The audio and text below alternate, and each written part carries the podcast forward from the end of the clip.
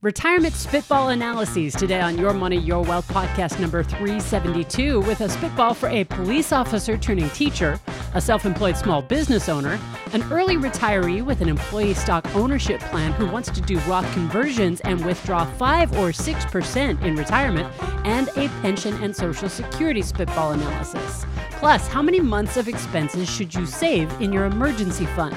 Also, you may know where Ric Edelman and Dave Ramsey stand on 15 versus 30 year mortgages and using cash versus credit, but what does YMYW think? Visit yourmoneyyourwealth.com and click Ask Joe and Big Al on air to send in your money questions as an email or a priority voice message. I'm producer Andi Last, and here are the hosts of Your Money, Your Wealth, filling in for Joe Anderson, Kyle Stacy, CFP, and Big Al Clopine, CPA. So, uh, Andi, we have Tim from Holliston, Massachusetts. You got it. He says, Hello again, Joe, Big Al, and Andi. First, thank you for answering my question back in the show 324 regarding a taxable brokerage account versus a 457B deferred comp plan. A brief summary about us I'm a police officer, 38. My wife, who is 30, works in finance and investing as a data steward. Our gross annual income is roughly $240,000 a year between our two incomes and non taxable VA disability. He's an Iraq war veteran. Thank you very much, Tim. Our previously mentioned tax free gift from my in laws is now going into an ILIT rather than an annual gift directly to us. My wife is maxing out her Roth 401k through her employer, and we backdoor the maximum into each of our Roth IRAs. I have a pension through the police department that will pay 50% at age 55, which is when I plan on stepping away from policing, but not retiring entirely. I have a master's in education and was previously a high school teacher, looking to combine both teaching and experience in law enforcement to teach at a police academy as the years and mileage on my body increase. Now, to get to my question, that made me think of the movie Police Academy. I hope that's not what Tim ends up doing. my wife and I recently purchased a home in May of 2021 with 20% down and a fixed 30-year loan of 520,000 at 2.99%. Taking into consideration my age being a disabled vet and my job carrying a higher rate of injury, my wife and I are looking to have the ability to pay off the house in 15 years while taking advantage of historically low mortgage rates.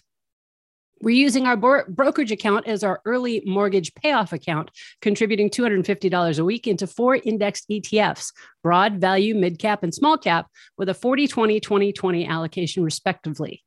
Given a 7% annual expected rate of growth, the balance of this brokerage account should grow to match the principal balance remaining at the 15 year mark of the mortgage amortiz- amortization. I'm not suggesting cashing out the brokerage account at that time and dealing with a large tax bill just to pay off a low rate mortgage, but rather have the peace of mind to know that if a scenario were to happen where I can no longer work, the balance on our home would not cause a crisis event. My thoughts All are right. to. Let's look up there because um, I think let's address that. And then I think he's got a few more questions. So I, I think the idea, Tim, is is so you're, you're thinking of um, retiring at age 55, you're 38 you, you you're going to set up a, a, savings account, or I should say, an investment account outside of your retirement account that will grow at a seven percent rate of return, sufficient enough to pay off your mortgage, should you decide to, which is not a bad idea at all. In fact, no. I think it's a great idea. Yeah, debt free. Yeah, and so and you're continuing paying the mortgage as a 30 year, which is fine. Some some people decide to go ahead and pay more on the mortgage each month to turn it into a 15 year. That's obviously an advantage too. But as you've already mentioned, the loan rate's 2.99%, which is a good rate relative to what you could earn potentially with investments, and, and you're targeting 7%, which may or may not happen. So here, here's the, the pluses and minuses in that versus just turning this into a 15 year uh, mortgage uh, by paying more each month if you want to. And, and the, the main disadvantage is the risk. There's no guarantee that it's going to go up 7% per year annualized for the next 17 years. Mm-hmm. And I, I, guess the other part um, is, uh, I mean, just thinking about the market, the market's done rather well the last 12 years. And so will it continue at this rate? Hard to say. A, a lot of experts don't necessarily think so. But if you look at the areas of the market that have done exceptionally well, well in the last decade, it's mostly the, in the US. International stocks have not done as well. Emerging market stocks, which are companies in countries that are emerging, like India, Brazil, to name a couple, uh, they have not done as well. And there's something called reversion to the mean where these these different asset classes foreign asset classes will probably at some point outperform so looking at your allocation i like the idea that it's all stock but i think you're missing out on international and emerging markets and i probably if it were me at your age i probably would have at least 30% of my portfolio in international emerging markets you could do more you could do less 20 to 50, you know, would be reasonable. Yeah, I would agree with that. Uh, I mean, emerging markets, those are especially for someone so young, those uh, that asset class tends to be pretty volatile, but you're compensated with that, right? With a higher rate of return over time. Right. But anyway, so you might think about your allocation. The concept is fine. And I also agree with you in 15 years from or 17 years from now, uh, having the ability to pay off the mortgage is, is great. You may not want to, because if you truly do earn 7% rate of return, you might want to keep that going and then you got a mortgage that's that's 3% roughly mm-hmm. so you've got that arbitrage again though it's the risk right it, it's right. we don't really know what the market's going to do so think about that so i guess with that andi go ahead and continue all right. So he continues My thoughts are to slowly tax gain harvest those long term gains 15 to 17 years from now as I step away from policing and have a reduction in my income. I also like that this money can be utilized as a second emergency fund aside from cash in our savings rather than having to take out a HELOC and pay the bank to essentially borrow our own money. I'm sure there is more you, info you could always use in these sorts of questions and conversations, but does this plan seem feasible considering our low mortgage rate and average annual returns of the market? Are there any potential issues I'm missing aside from gradually shifting our investing to include a tax-free bond slash fixed income ETFs to reduce the risk of over risk over time? Should our allocation be different right now, given a 15 to 17 year window of growth? By the way, we have our first child on the way. He's due on Easter Sunday. Congratulations. Uh, I have a question regarding the UTMA versus 529 and all the facets surrounding that decision, but I'll save that for a later show. The three of you keep me smiling, laughing, and informed as I stand in the cold New England weather on a police detail. Thank you for all you do. Been sharing the YMYW podcast with my coworkers. Wow, that's cool. Thank you, Tim. Yes, thank you, Tim. So we, we kind of already touched on the the uh, having kind of a sinking fund to pay off that mortgage. We're we're good with that. We think that's a good idea. Only only disadvantage potentially or is the risk in the market what at what is actually going to happen. Uh, the second point about uh, an emergency fund, uh, I love that too because I mean when you think about an emergency fund, I, I would say you probably want three to six months in cash, just available in cash. But I, I really would encourage most of you to have more than that and anything above that can potentially be invested. I mean, it's not necessarily an emergency fund per se, but investments, uh, liquid investments can be converted to cash within a couple days, and, and that's not a bad way to go. Yeah, I would I would say with the emergency fund, you almost have to just know yourself a little bit, understand that you you might want some of that emergency cash just a little bit tougher to access, kind of like have a lid or a, a lock on the cookie jar, so to speak, right? So it's not so easy just to sweep it into the checking account. yeah, you mean like have a CD or something like that? Yeah, maybe a up. CD or something that's a little bit more a little bit more of a, a pain to try to access. Yeah, right? yeah, I, I think that's right. And I, I think you're right when you said it depends upon the person and the discipline because a lot of people that try to set up an emergency fund, an emergency happens every week. And yeah, it, it, right. it doesn't last very long. Mm-hmm. Exactly. Right. So at any rate, um, yeah, no, I think the plan is fine. I think we talked, like we talked about, I think you could potentially uh, reallocate uh, to include international. I like the plan. I also like the idea of not necessarily paying off the mortgage in 15 to 17 years, but at least you've got that option. Right? Yeah. The, the other thing too, he mentioned tax gain harvesting. Um, you know, someone so young with such a long time horizon, he might be able to tax loss harvest over the next 10, 15 years. And he could potentially build up a pretty large capital loss carry forward instead of having to pay a gain to pay off the mortgage. He might have some capital losses to offset any sort of gains and then he can free up the cash without having to worry about the, the taxes. Yeah, I agree with that. Tax loss harvesting is when you have an asset class that goes down, you sell it, you record a loss on your tax return. That loss is available uh, basically for the rest of your life, as well as $3,000 per year for ordinary income. So mm-hmm. that, that can be a good way to go. So, Tim, great question. Mike has a retirement spitball question. He says, Hello, guys. I'm 49 and have worked for a convenience store chain for 30 years in New York. They have an ESOP that matches 12% of our salary as a contribution. It doesn't allow us to add any funds to it. Over the years, the average appreciation is about 15%. Two years ago, it was over 20%, and last year it was 33%. I have about 840 thousand dollars in the plan. I would like I, I, would have more, but I lost one hundred and thirty thousand about six years ago during a divorce. I make seventy thousand dollars a year. I only have about fifteen thousand from a Roth and crypto. I have seventy five thousand left to pay off on the house. I would like to retire in six years or less. Everyone else says to diversify, but I feel like it's still a strong, growing business with no debt. I would like to maintain the same income during retirement. What are your thoughts about a five or 6% withdrawal rate and a conversion to a Roth? Mike. Okay, I, I get maybe even three questions here. One, one is to diversify or not diversify, whether um, five or six percent withdrawal rate is going to work, and conversion to a Roth. Yeah, Mm-hmm. So, in, in terms of diversifying or not, I would say in general, diversification is safer. It's a surer bet. But in terms of making more money or losing more money, concentration of your risk mm-hmm. is, is better. Now, the fact that this company has done rather well the last several years and you have a good feeling that it's going to continue, I might just let that ride personally but there's a risk. If the company yeah. turns around you're going to see that that the wealth that you have there it could go it could not totally evaporate but it could go down a lot more than the market as a whole. So that's those those are the pros and cons. But i think if you're in a company that's doing well that has done well you think is going to continue to do well I'm okay with a little concentration there. Yeah, you just got to understand the range of outcomes here, right? I mean, you've got it sounds like a pretty high upside, and then you know we don't know what the relative downside is. He's probably got more information about the company. He's worked there. He's been there. He's seen the people. It could be a pretty good spot for him. Yeah. So he said he would like to maintain the same income during retirement. And what are your thoughts about a five or six percent withdrawal rate? And what are your thoughts on a conversion to a Roth? Yeah, and so Mike is uh, is 49. Did he say when he's going to retire? Uh, he said he would re- like to retire in less than six years. Less than six years. Okay, cool. So that means you're probably going to retire around age 55. Kyle, what do you think about withdrawal rates at age 55?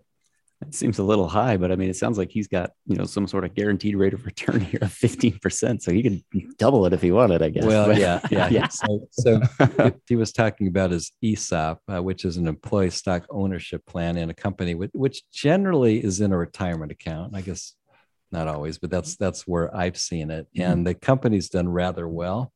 And I think we kind of tackled whether he should diversify or or stay concentrated and my my feeling is if you're bullish on the company uh, and you're going to retire within a few years, maybe you want to stay concentrated. Maybe maybe you diversify some, but you generally stay concentrated so you can enjoy the wealth. But the risk, of course, is is it could go down. Yeah, you could lose a lot of money. So that that's always the risk there.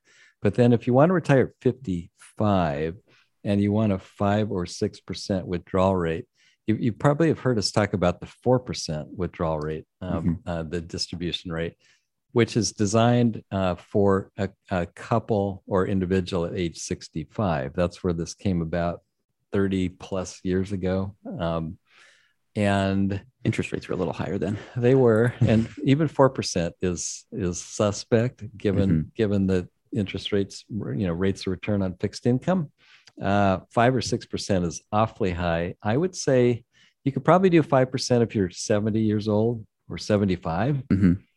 If you're late 70s, you could probably do six percent, but not at 55. That that's that's going to put way too much um, uh, strain on your portfolio. So I would say at 55, uh, probably a better number is a three percent distribution yeah, rate, maybe even two, or yeah, two to three is probably where he wants to be. Agreed. I, I think three might be as high as you want to go. Mm-hmm. Yeah, and I mean, there's a ton of other factors in there too, right? I mean, how you know, how's his health? Does he think he's got you know 30, 40 years to live, and then you can kind of gradually increase the uh, distribution rate over time. Yeah, well, that's a good point. So, I mean, if, if you're single and you you have impaired life expectancy, you might want to live it up a little bit more, right? And I, am okay with that. Yep. But there's a risk there, mm-hmm. and that is, what if you live a lot longer than you thought? Yeah. Right? Mm, planning would be a lot easier if we all knew our uh, mortality. Yeah, which we don't really get that, do we? Yeah. Would you want to know? No. Yeah, I don't know. I don't really. think so either. Unless it's a big number.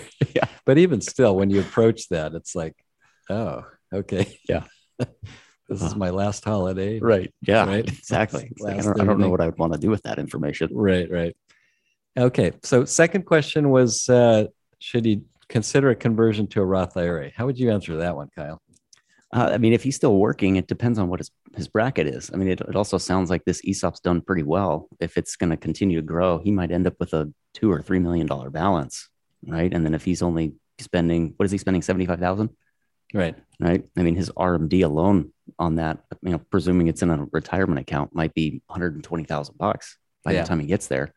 And if he's pulling, it's it's it's going to depend on the distribution rate, right? How much it actually grows but if you look like traditionally, if he's going to have a sustainable distribution rate, maybe that two to three percent, and he's pulling, uh, or it's growing at four, five, or six, right? That little delta is going to continue to grow the account until he gets to the RMD age.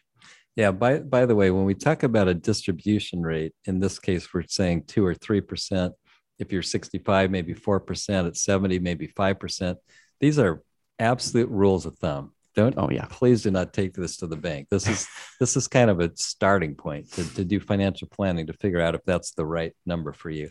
Uh, and there's a lot of factors here. But you just mentioned one, which is impaired life expectancy. You can do a higher mm-hmm. distribution rate. Your your investment strategy. If you're 100% in CDs and cash, you better do really low distribution yeah. rate because you want your earnings and growth to be higher than the distribution rate. And the reason is because of inflation. In other words, you want your account to grow. So if you're taking 4% out or 3% out, whatever it is, it's a higher number each year because inflation keeps on going. Yeah. Each and every year. Yeah. I mean, kind of like the, the back of the envelope would be maybe, or spitball, right? And it would be maybe 4% is what you're pulling. But if it's growing at six or seven, that, that delta of, of two or three is there, like you said, to combat tax, yeah, inflation, yeah. one off expenses. Now, in terms of a conversion, Mike, we don't have near enough information um, right. because, we, as Kyle said, we don't know what your salary is, we don't know what your tax bracket is, we don't know what it's going to look like upon retire retirement. However, actually, he does tell us that he makes seventy thousand dollars a year. That's we so we have his income, but I, but a lot of the other information we still need. Yeah, we we still need but I would suggest that 75,000, you're going to be in the 22% bracket. It just, just depends upon what this ESOP plan, which is probably a retirement plan, is mm-hmm. going to grow to, what your future required minimum distributions are going to be. Um, but I, I think the, the, the general rule, uh, I guess, would be when you retire at age 55, if in fact your income is a little bit lower, maybe that's a better time to do it. On the other hand, tax rates uh, are lower now than they will be come 2026. Mm-hmm. So that might put it in favor of doing conversions right now. But you got to do some calculations here. You got to figure out that the, the, the tax rate you're in now versus the tax rate you're going to be in the future, what your retirement account is going to grow to, so you can look at what your required minimum distributions are, and then you could sensibly come up with the with the answer. And and I will tell you this, being a CPA, when you go to your accountant, I, I would say the majority of accountants would tell you not to do a Roth conversion. And the reason is because they're looking at one year at a time. Mm-hmm. In other words, if, if they're trying to save you taxes for the year they're doing, why would they want you to do a Roth conversion? Because you're right. going to pay more taxes. Mm-hmm. On the other hand, when you start looking at 20, 30 years of tax returns, future tax returns all at once, you might make a completely different decision. For example, if you're in a low bracket now versus what you're going to be in, in the future, then you would want to do a Roth conversion now, even though it's going to cause more tax right now. So that's it, it, it's a hard question to answer without enough information. And even with more information, you would need to run tax projections, right. and not just a tax projection for this year, but tax projections for future years, given what we know on what tax brackets are going to be. And then, of course, it's probably going to all be wrong anyway because tax rates change all the time, and so it's hard to to know with certainty. Anyway, Mike, I, I hope that helps a little bit. So get this 21% of Americans have no emergency savings. Four out of five parents wish that they learned more about money as a kid, and 59% of parents are uncomfortable talking to their kids about money. This might be why 32% of teens can't identify the difference between a credit card and a debit card, and 46% of teens don't know what a 401k is. That's all according to the Choose FI Foundation. April is Financial Literacy Month, an effort to highlight the need for more financial education for both adults and kids. These stats are why it's so important to have basic financial skills like managing money, budgeting, and investing. Visit the podcast show notes at yourmoneyyourwealth.com to watch brand new videos on financial literacy and to download our guide to cracking the financial code at any age. It's got financial strategies and actions to take in your 20s, 30s, 40s, and 50s to overcome any previous missteps and to set yourself up for a more successful retirement. Just click the link in the description of today's episode in your podcast app to go to the show notes, access all these free financial literacy resources, and don't forget to share them to celebrate Financial Literacy Month. Uh, Andi, we've got a question from Heather. We do. She says, Hi, Andi, Big Al, and Joe. I appreciate you taking the time to read my questions and possibly do some spitballing. Uh, I discovered your podcast last year and now I'm hooked. I've been a listener to some older episodes, and in the process, I think you have saved me from making a tax mistake for 2021. So thank you. It might be time for a new CPA. I'm self employed and have always had a SEP IRA. A few years ago, I figured out I was getting raked over the coals in fees from a CFP I was working with. Now I'm trying to manage things myself and I'm still learning. I recently discovered solo 401ks and Roth 401ks, which seem like a much better option than my SEP since I don't have employees. I called my CPA to confirm I could contribute both a SEP and solo 401k for 2021, and he said I could. After listening to podcast 344, I started trying to figure out how to do the mega backdoor Roth, the Megatron, especially since you discussed taking advantage of the current QBI deduction. In my research, I discovered that my CPA might be incorrect and that I'm not able to have both solo 401k and 5305 SEP. I'll chime in there. Your CPA was wrong. Uh, you cannot have a SEP IRA and a solo 401k in the same year, right? To do a SEP IRA, it has to be your only pension plan. Mm-hmm.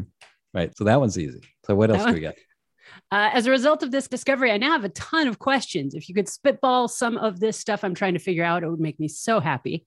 I would like to do the Megatron backdoor Roth for 2021 if possible. If not, I'd like to for 2022. My account provider, E-Trade, offers both solo 401k and Roth 401k. They changed their solo 401k plan in 2021 to offer, offer non-deductible employee contributions. I've already contributed 19,500 to the Roth 401k for 2021, which I believe is the employee side. Would I need some kind of TPA or other additional plan documents in order to Megatron on the solo side? My CPA said that since I'm self employed, that I don't, but I'm not feeling confident that he knows what he's doing. I set up the account in 2021, but didn't submit their updated paperwork to take advantage of the after tax option until a couple of weeks ago. Would that be an issue? If I'm allowed to do it, so it looks like those would be entirely employee contributions instead of employer. All right, we'll stop there. there's, a lot wow. there. Yeah. Uh, I will say this: uh, it, the the rules used to be you had to set up a 401k, solo 401k, safe harbor, regular 401k by December 31st of the tax year that you're in. And with the Secure Act, it was changed slightly. You could actually now set up the the 401k after the fact, actually all the way to the due date of the of the business returns, which would be October 15th if you're sole proprietor and you don't have an entity. However, uh, that's only good for the employer contributions. The employee contributions require you to have set up the plan before or by December 31st. And you have to basically elect that you can do deferrals, which is part of a normal plan anyway. Mm-hmm. So nothing special there. So you would be, um, Heather, you'd be out of luck for a, a solo 401k with the employee portion which would include the 19,500 that you can contribute, as well as you wouldn't be able to do the after tax money because that's a that's an employee contribution. So you couldn't do that for 2021. You could make the employer contribution, which is 25% of your profits, which by the way is the same as the SEP IRA. So if it's easier to just do the SEP IRA for 2021, because you're going to get the same deduction either mm-hmm. way 25% of your profits then that that would be a way to go there. But you would want to set up the 401k for 2022 so you could do those employee contributions.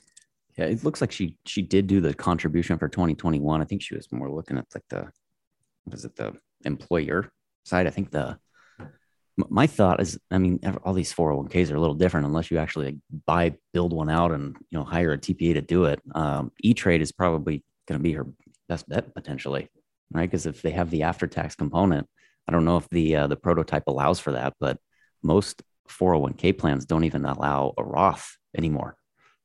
So yeah, I mean, if she can do the Roth, I mean, that's that's great. Yeah, if E Trade uh, offers the Roth component as well as the the the after tax component, mm-hmm. Uh, and then, she's got the cash to do it. Yeah, then that's a great way to go. And I guess maybe we should talk just briefly about the after tax component, um, mega backdoor Roth or or Megatron is what we yeah. call it sometimes on this show. W- mm-hmm. What is that, Kyle? Yeah, essentially, some 401k plans have three components to them. There's the pre tax portion where you're able to defer income before you pay taxes on it. There's a Roth component potentially where you, you know, you pay the taxes up front and you put the money in. But there's a third option that not many people know about, and it's after tax or post tax, post 80. Sometimes they call it a different stuff, but uh, essentially it's excess employee contributions. And as long as those contributions do not exceed the IRS limit, those are monies that can go into the 401k plan. You don't get a tax benefit for it today, but the good news is that a lot of times the plan will allow those after tax contributions to be moved out of the plan into a Roth IRA. So it's kind of like supercharging or megalodon or you know all these fancy names. Megalodon, that's a new one. yeah, yeah, whatever. Yeah, that's fancy names. I like it. Yeah. Uh, so it's it's kind of like a way to do a, a giant Roth contribution, right? Mm-hmm. In, in, a sense, but of course your plan has to allow that. Um, and, and so whether it allows it in plan or whether it allows an in-service withdrawal, so you can send it to a Roth IRA, uh, that's you know that it would have to do that. Mm-hmm. All right, Andi, why don't we continue? Yep. She says, Do you think it would be smart to roll a solo into a Roth 401k or Roth IRA? Is there any benefit for one over the other? If I did it over to a Roth IRA, would that help to avoid the 5500 form that needs to be filed once the account reaches 250K? Um, yeah, well, the advantage of rolling to a, for, a Roth 401k or Roth IRA is all future growth income principal is tax free. You do pay tax on what you convert. That's that's called a Roth conversion. Um, and uh, I well, I assume if you're talking about the traditional 401k, if you're talking about the money that's already in the 401k, uh, yeah, if you could roll that out to a Roth IRA and keep your total uh, account below 250,000, you could potentially avoid the annual filing of the 5,500. So that can mm-hmm. work. Yep. Okay. All right she continues, I file a Schedule C and my 1099 was 144K for 2021, and I have one rental property. If I had enough deductions for my MAGI to reach 125K, I was hoping to contribute $6,000 to a regular Roth IRA. I already did since I thought I could contribute pre tax dollars to my SEP account to hold to help lower the MAGI, modified adjusted gross income.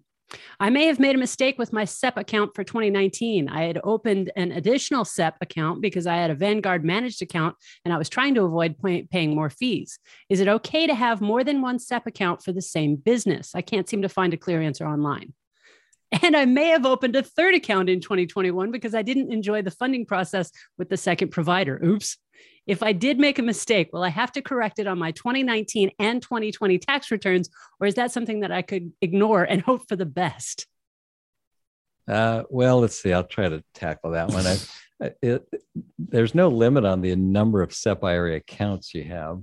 Uh, and I guess if you funded more than one in a particular year, it would it would just you'd have to aggregate them together in terms of it would it could be no more than 25% of your profits. So mm-hmm no, I don't see a mistake here other than that's a lot of paperwork to try a to, lot of a lot of statements. Yeah, right. Try mm-hmm. to keep track of. But no, I think you're okay. Al, do you remember the question we got from somebody who had uh, opened an IRA every time they wanted to make a contribution to their yes. account? So they had 200 I, IRAs. That's what this was starting to remind me of, but it, a little well, different. Yeah, agreed. She says, I think I can still pull the money out that I contributed to 2021 to the SEP. Or could another option be to open a prototype SEP and roll everything into that? If not, going forward, if I wanted to do a mix of pre-tax and after-tax contributions, E-Trade said that I had I can have more than one solo account with the same plan name and sequence number. If I need to pay for plan documents, do you think it would be worth the cost considering the mega might not be around much longer? there's a lot in that paragraph. Well, yeah. So I'm going to take it simply, which which is yeah. If you've already contributed for 2021 to the SEP, I, I would just keep that in there because the solo K, that's all you're going to be able to do anyway, which is the 25% of profits, which is the same as the SEP. I would, so I'd probably stick with the SEP for 2021. 2022, I, I would make sure you get that 401k in place so you can do those employee contributions as well so you can get a lot more in. Yeah and the other thing with the sep too is you can't do roth sep right? There's no roth sep. No so roth sep if she right. wants to do you know pre-tax or she wants to do her roth 401k contributions and then you know the employer side is going to be the deferred she could do that. Right and then I'll just wrap it up. She says, Thanks for helping educate people like me that don't know what we're doing. It's so nice to be able to receive knowledge on both investing and tax scenarios from one source.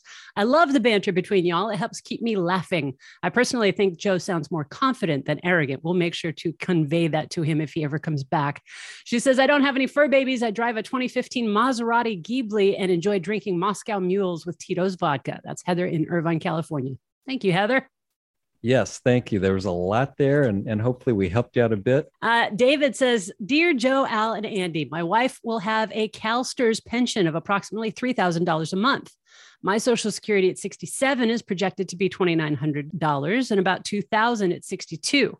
We have $1.5 million IRA and half a million in a brokerage account. Since she will be subject to the windfall elimination provision, she will not be able to claim much of a spousal benefit. I believe she can just get the minimum $200 and the rest is lost because of WEP.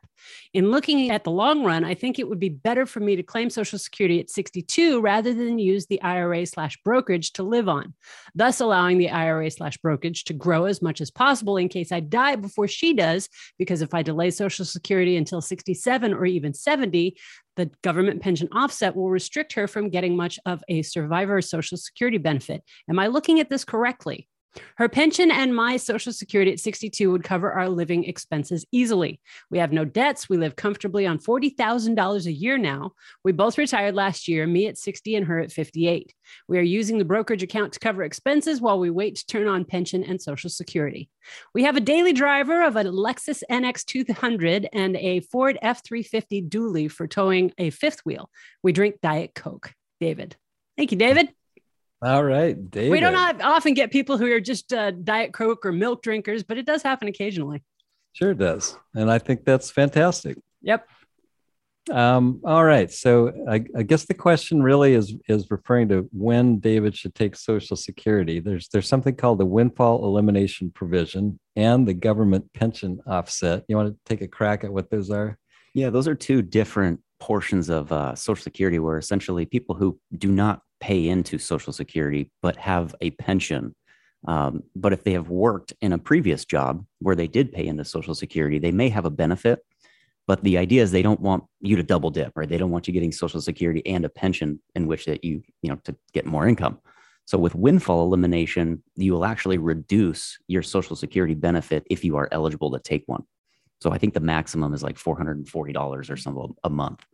Uh, whereas with government offset provision or GPO, uh, that's more around like if you inherit a pension, like a survivor benefit or something, and you are already receiving a pension. Again, you can't double dip. So they, there's a formula. I think it's like two thirds of the benefit. Uh, if two thirds of Social Security is greater, or the pension is greater. It's some weird convoluted it, calculation. It, it's it's it's very complicated mm-hmm. how they compute it, and and I would say, from at least from what I know, it it sounds like it's an egregious um, provision, but it's actually meant there to be fair, so that mm-hmm. people don't double dip. And and I, I think the way that they compute it actually does make a certain amount of sense. But the point is, if you have a government pension and you had a job where you paid into social security you're not going to get all your social security benefit right? So that yep. that's the problem. And, and then if you pass away uh, your spouse if if he or she has the government pension then that's when the government pension offset comes in where as a survivor you don't receive the full benefit either. So, so, i think the question about should you take it at 62 versus 67 or 70 uh, I, with, without without running a social security analysis, which I think will give you a more definitive answer, I, I think I think your thinking is correct, David, because the the reason why you would wait to take the the the greater benefit, right, is is is for you receiving a greater benefit uh, and your spouse receiving a greater benefit. And it seems you, you'll both be subject to these provisions where you wouldn't receive that greater benefit. So maybe, maybe you think about it taking it earlier. What, what do you think, Kyle? Yeah, I, I, think you know, every in a perfect world, everyone would love to delay it as long as they can, but sometimes that's just not the reality. Um, you know, you know, just kind of play devil's advocate. It might make sense for him to actually try and delay it because it sounds like if he's got two thousand dollars, he can take it sixty-two. He's got looks like two million liquid. He might be able to bridge the gap. Well, right? he, he can you know bridge I mean? the gap, but he's he's wondering whether he should. Yeah. Right? Mm-hmm. So uh, maybe another way to think about it is um, if if your spouse has a has a much longer life expectancy than you, then it then it probably doesn't make sense to delay it, take mm-hmm. it earlier. However, if it's reversed, if it's if you believe you're going to be receiving the benefit and your spouse isn't, then you then you go back to the the break even calculations of around age 80. Maybe mm-hmm. think about it that way. Yeah, no, I would agree with that. We have this thing called the Social Security Analyzer. I'm going to make this offer, Andi, for anyone listening that would like us to run their Social Security Analyzer. Email us and you can tell them how, and, and we'll run that for you at, at no cost. The email address is info at purefinancial.com. Super easy to remember. Info, I N F O, at purefinancial.com for your Social Security Analyzer to give you an idea, and I'm in the business, I had uh, our planning department run it for me. Mm-hmm. It's just too complicated to try to think because there's so many, it's so complicated.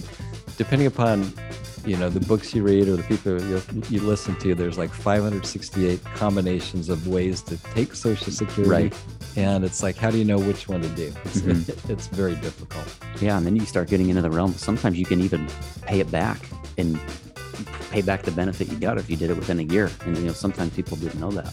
Right. I mean, there's all kinds of different weird esoteric ways of claiming Social Security. And, and, now the the rules changed. I believe it was at the end of 2015 where we have these new deeming rules and mm-hmm. the old restricted applications and file and suspend. You can't do that anymore unless you were born before January 1st, 1954, I yeah. think. Yeah. Mm-hmm. Yeah. So there, there was grandfathering in. But anyway, it's complicated. If you want, we will run that analysis for you, no charge. And uh, would you say info at purefinancial.com? Yep, you can email info at purefinancial.com or you can also call 888 994 6257. James from Detroit, Michigan. Yes, and James says, hello, Click and Clack brothers. Just kidding. Longtime listener and first time asking a question. For someone who is retired, currently 53, retired at age 48, congratulations, James, with a predictable income, withdraw from 72T and rental income, what is the ideal emergency cash reserve in months? The biggest risk for cash reserve is unemployment, and that is not a factor. I understand that there are other factors to consider medical, car, and home repairs and other events. By the way, I drive a 2022 Subaru Outback Wilderness, traded a 2014 vehicle about a year ago. This resulted in $16 of monthly depreciation for the time that I own the car. What a strange world we live in. Keep up the great work. Best regards, James. Thank you, James. Yeah, thank you. So, well, good for you. So you bought a car and it basically only cost you 16 bucks a month. I mean, that that's pretty good. what a world. Well, let's see. So your question is about emergency funds. And I would say my quick answer is anywhere between three months and two years, which isn't very helpful because, but there's variables to consider in that. And, and I think part of it is the stability of your income, right? And, and, um, what you know what what your needs might be. So so for example uh, one extreme would be husband and wife are retired they've got great government pensions that cover more than they would ever want to spend. Okay you're you're fine with three months. I'm, I'm right. fine with that. Mm-hmm. then you got a independent contractor that works in the construction trade. Jobs are plentiful then they're not they're plentiful then they're not. Uh, you might need a year or two right? Given potential recessions and and housing booms and busts, so that those are kind of a couple different extremes. I think James, in your case, you're talking about a, a predictable income, but I, I, might question that a little bit because your two sources of, of predictable income are can be variable.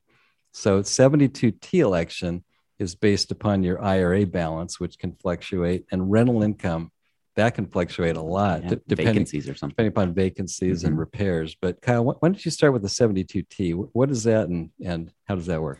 Yeah, essentially 72T is a way for people who retire prior to 59 and a half to get access to cash in their retirement account. And these can be set up a bunch of different ways, but essentially it's either five years or the longer of you know, 59 and a half. So uh, it's a way to get, you know, corporate sort of fixed income. It's not as simple as just allocating the cash it, with what you think you're going to need over those five, six, seven years. There's a lot of formulas, um, you know, actuarial tables that need to be going into it, but that money's invested right? And so, like, if he gets a, a bad market and that portfolio is not set up appropriately, and he doesn't have an emergency fund, right? The, the 72T might not work out.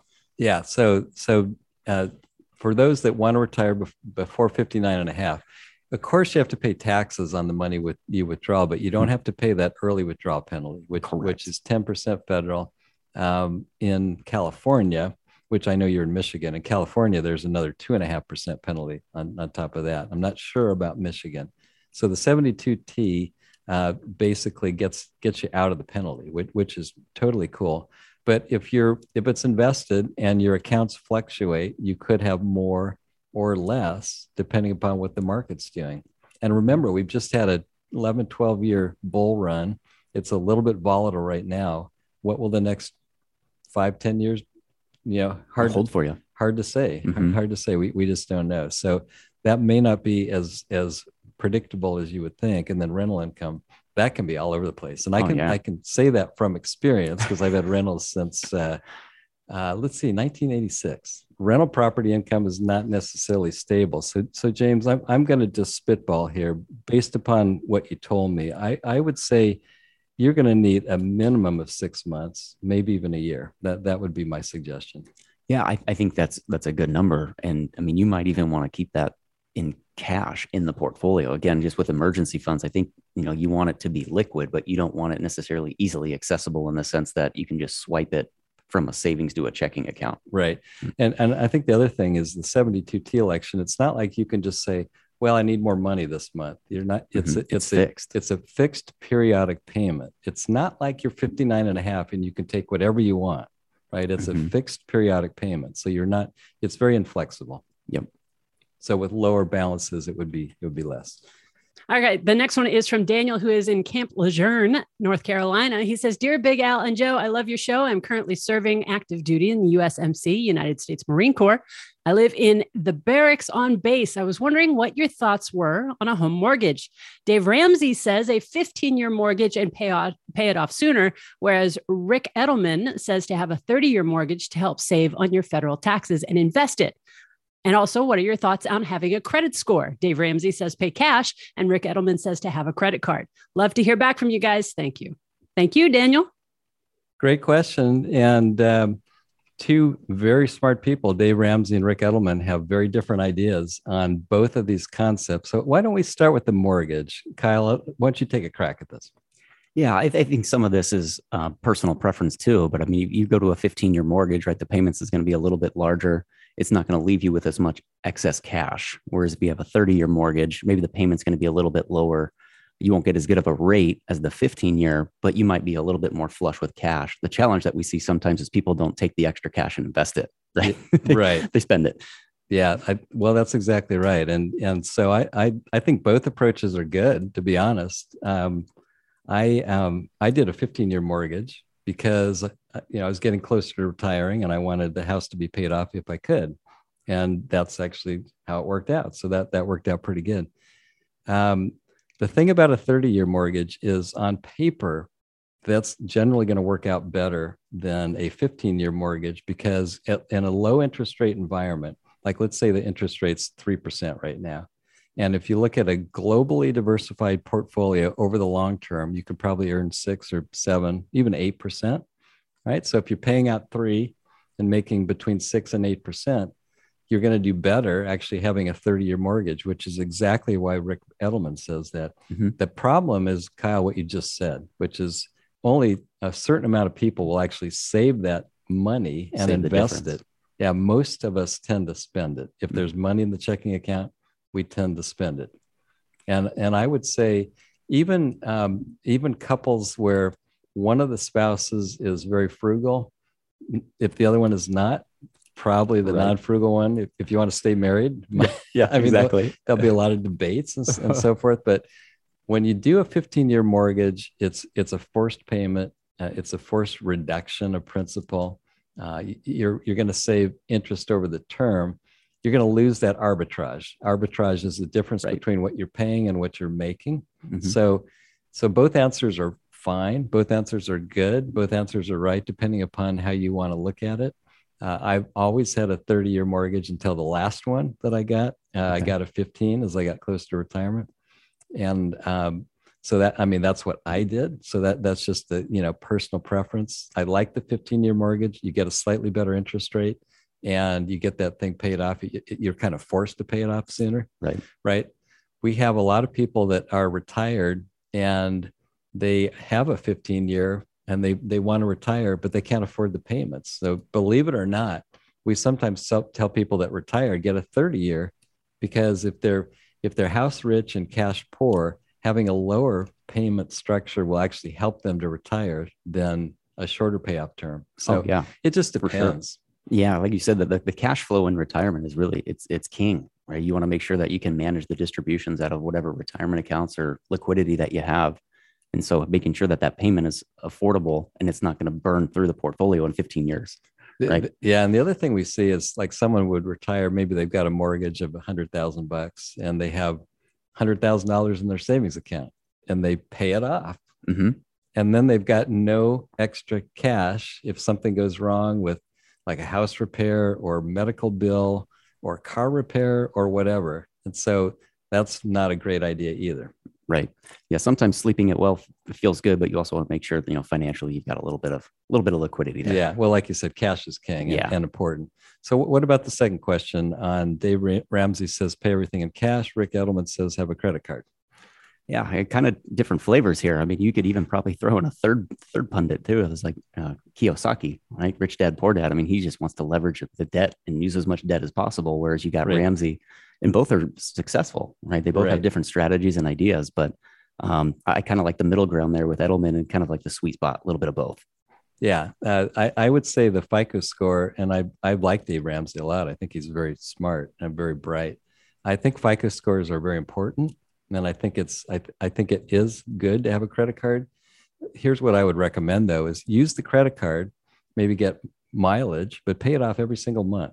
Right. So that that's the key there. If, if you if you have a credit card and you're not able to pay it off every month, then you're probably better off going to a debit card and just having it withdrawn from your checking account. Mhm. Once you're done, you're done. You can't spend anymore. And Right. and if you look at Dave Ramsey's, a, a lot of his listeners, they're they're people that have had financial difficulties, and so he's being real strong with them, saying don't use the credit cards because so many people get into trouble with them Mhm. right? So again, it depends upon the person. It depends upon you, your your ability to handle this appropriately. I I like debit cards just because it forces you to use your own cash, but then you don't necessarily build up the FICO score as well. Right. Yeah. The, the the one the other thing too with with debit cards versus credit cards is sometimes if you know you get fraudulent charges and you use the debit card, you're kind of out of luck, right? You know the bank's not going to give you the cash back. Where you have a credit card, and, you know it's traceable. You can dispute the charges. Every once in a while, like that comes up. Yeah, it, it does come up, and and banks are different. Some banks Yeah. reimburse it, Mhm. and some some maybe a little bit less so. But uh, Maybe I'm talking from personal experience here. I'm, I'm with you, Kyle. I've gone through the whole same Yeah. thing. Yes. Yep. Got it. Yeah, yeah. Uh, but at any rate, I, I mean, I guess those are our, our thoughts. I, I think it's a good question. I think that I think the mortgage is is based upon your own personal preference. I kind I kind of like the 15 year because it forces you to pay it off. But if you really can't afford it or you're close to retirement and you do a 15 year and then you don't have enough resources to pay that payment, that that's that wasn't a great idea, right? So Mhm. so think about that. Credit card versus debit card or cash. Cash is actually the, the best way. A lot of places don't even accept cash anymore Yeah. after COVID, Yeah, I right? was gonna say it's kind of funny is you you want to keep a little bit of cash and, and you couldn't use anything at the grocery store. No one would take it. Yeah, I I uh, I have very little cash in my wallet. I I use my credit card, which I pay up every month, and I I got a prescription, and it was it was thirty eight cents. You had to put it on your credit card. I mean, I could have, but I don't want change of Mm-hmm. sixty two cents. I mean, what am I going to do with it? Right. anyway, those are our thoughts, uh, Daniel. Good question. Anyway, what do we got, Andi? Our final one for today is actually a comment that we received about uh, episode number 369. And so the comment is from Shweta, but she is commenting on Karen's question. Karen had said originally, I thought I was doing everything right, working to 70 and putting off Social Security until I was 70. I finally got there, applied on my 70th birthday. In reviewing my application, the Social Security reviewer realized that I was married for 30 years and divorced for over two, obviously, and turned 66 in March. I qualified for spousal benefits starting March 2018 through when I take my larger benefits at age 70. I was told that they would only do a six month, six month look back from my application dated November 2021. Don't they owe me that money? If I hadn't paid taxes for four years, they would still expect me to pay. Is there any way I can get that money? With all of the rule changes in 2015, I got totally confused. Thanks for your help. And so, Al, do you want to kind of summarize how you answered that question for Karen? Yes. Well, I, I guess the first part is you can when you file for benefits, you can get six months and that's it. So there, there's no way to go back any more than that. Yeah. And that's just the way it is. So sorry about that, Karen. That, that's just the way it works. I think we, Joe and I spent a little bit of time talking about how this is a strategy that cannot be used anymore because it, it basically was abolished in 2015. However, there was some grandfathered uh, rules for those that were age 62 at that date. And what we didn't remember off the top of our head was exactly what the date was and who qualified. So I think Shweta actually helped us out. So why don't you uh, read her response? Yeah, that's that's where Shweta came in. She emailed me directly and she said, "Hi Andi, Karen writes in regarding missing out on her spousal benefits at her full retirement age of 66. Since she is now 70 and was born in 1952, she did get grandfathered into filing a restricted application. This provision did expire, however, it is still applicable to those born before January 1st, 1954. Quote, you can use a restricted application to claim a spousal benefit while letting your benefit continue to grow if you were born on or before January 1st, 1954. And if you are currently married or you are divorced and eligible for a benefit on an ex spouse's record. Thank you, Shweta. Thank you, Shweta, for filling us in on that. Yeah, that that was helpful. I mean, uh, Joe and I, of course, knew that. We just didn't have that at our fingertips at, at right. that particular moment. But uh, so maybe to summarize, uh, the, I mean, there used to be this thing called file and suspend and restricted ac- ap- application. You want to take a stab at that, Kyle? Yeah, essentially, that used to be a, a cool strategy, you know, pre 2015, where one spouse would be able to claim on the other spouse's benefit without the actual spouse taking their their benefit. So you'd be able to take it and let yours just continue to grow. And then eventually you could claim yours and get more money. It was a way to kind of get a little bit more out of the system. Right. And and I think to, to be able to do that, I think you had to be full retirement age and your spouse had to be collecting. Or if they weren't collecting, they would have to file and suspend, mm-hmm. right? To basically get them into the system so that you could take your own benefit. I mean, I'm sorry, you could take the spousal benefit and let your benefit grow mm-hmm. all, all the way to age 70. So it, it was a, a nice benefit that that couples did. It was taken away at the end of 2015, but it was grandfathered in. And so, uh, so in this particular case, Karen at age 70, uh, so there's probably, and she was born in 1952. So if you were born in 1953, or even, well, I guess 53, December 31st of 53, mm-hmm. that, that was the last date that you, you could have been born and still do the strategy. So I guess the point is it's still available. Very, very few people, I would imagine. Yeah. But yeah, very few people, mm-hmm. but it is it, it is still available if you were born uh, prior to December 31st of 1953. So there's a, there's a way to go ahead and take your spousal benefits and let your benefit grow. Uh, this will be basically gone in a, another couple years. Yeah, yeah, I, I would say so anyway, uh, Shweta, thanks for kind of bringing that to our attention with the exact dates. Um, it uh, nowadays uh, you you still can take a spousal benefit, but you don't necessarily want to, because if you take a spousal benefit and um, the, the way it works currently is there's something called a deeming rule, which means that if you're taking a spousal benefit, it's deemed that you're taking your own benefit first right? And then if the spousal benefit is greater, then you'll get that little extra. So you will get the spousal benefit amount, but it's as, as if you're already claiming. So in other words, you're once you start claiming, you're not delaying Social Security anymore, and you're going to have a lower amount for life. Mhm. Yep. So anyway, uh, just just be aware of that Social Security is a tricky thing. And if you have more questions, definitely send them in to us. Visit yourmoneyyourwealth.com and click Ask Joe and Big Al on air. You know, at some point, we may have to change that to Ask Ch- Kyle and Big Al on air. Oh, and, and we will get those questions answered for you here on Your Money, Your Wealth. So, Kyle, what did you think of your experience on the podcast? Hey, I, I think I did okay. Yeah. If you do do you say think? so yourself, I mean, pat yourself uh, on the back. You know, like I I think it was great. I'll take to, it. Great to have you. I think that the proof will be in the pudding. We'll see the response that we get. Right. That's right. That's right. Anyway. out of here. Kyle, it was it was fun doing it with you. It was actually fun to do it with someone other than Joe, because then I could answer questions without worrying about getting my head chopped off. So that was that was good. But uh, anyway, we're going to wrap this up here now. But uh, it was a pleasure to have you. Uh, and so, and Andi, of course, having you read questions was definitely helped me a lot. It's a little different that way, isn't it? I don't particularly enjoy reading the questions and then answering. Joe seems to be okay with that. But uh, anyway, appreciate everyone's help here today. And uh, for all you out there, we're gonna we're gonna call it good. Uh, you've listened to another episode of Your Money, Your Wealth. Visit yourmoneyyourwealth.com and click Ask Joe and Big Al on air to send us your money questions, comments, and your thoughts on Kyle's YMYW appearance.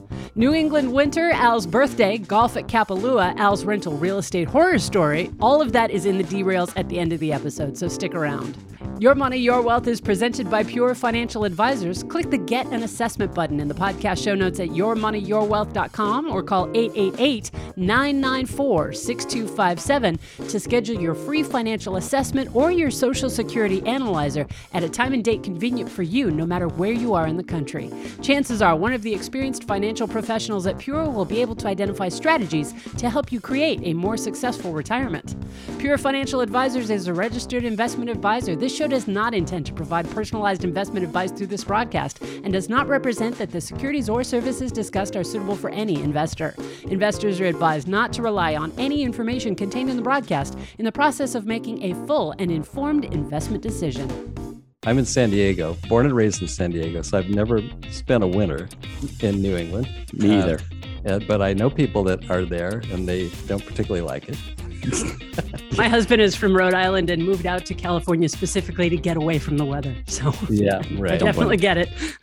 Now, here, here's another fun fact. Uh, if your son is born on Easter Sunday, that will be my birthday.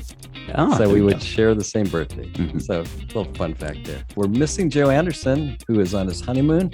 Hopefully, he's having a great time. I know he's uh, playing golf because he went to Maui, to Kapalua. There's a couple great courses there. I know they're great courses because I was just there in January volunteering at the Sentry Golf Tournament, which fun tournament, great golf course. Have you ever played there, Kyle? I've played Kapalua once. It was a long time ago. Yeah, great golf course. I don't think there's any any place better. Maybe maybe Pebble Beach. Yeah. But I'm biased. I just got back, so Yeah, yeah, I'm yeah. a little yeah. biased. Well, I would. Yeah, I would, I would also imagine Joe's probably on the 19th hole right now. Yep, very possible. A possible. couple mai tais. Yeah, we, we may have trouble getting him back in the office, I think. You know, Yeah. I'm wondering about that too. Kyle, you, may, you and I may be doing the show for a while. We'll Oh, have, man. we'll have to see. Viewership's gonna plummet. Oh, oh, I don't know about that. We may get more listeners. than viewers. you know what's funny is that there's people who who tell us that they wish that Joe and Al would just stick to the the facts and the real hard financial information, and then there's other people that say that they love the the fun stuff. So I think this will be an interesting balance. We'll get a bunch of people who will say, "Oh, I'm so glad that Joe's not there with all of his derails," and other people who are going to miss him. So it'll all work out for the best. And, and I, I mean, people write us. Some people prefer me. Some people prefer Joe. That, that's just Now some people are going to prefer Kyle. Yeah, yeah, that's exactly right. So I think it was uh, 1989. I was in. I had a rental in Escondido in California, near near San Diego, and uh, I I rookie landlord mistake. I I I, I, was, I tried to rent it. It was during tax season. I'm CPA. I didn't have time for this, but I did. I just went out on the weekend.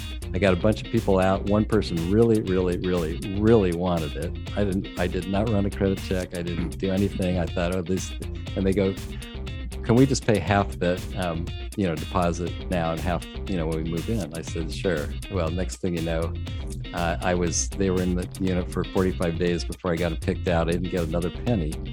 And I just put a new carpet, painted it, and sure enough, what did they do? They parked their motorcycle in the living room, got oil all over the carpet.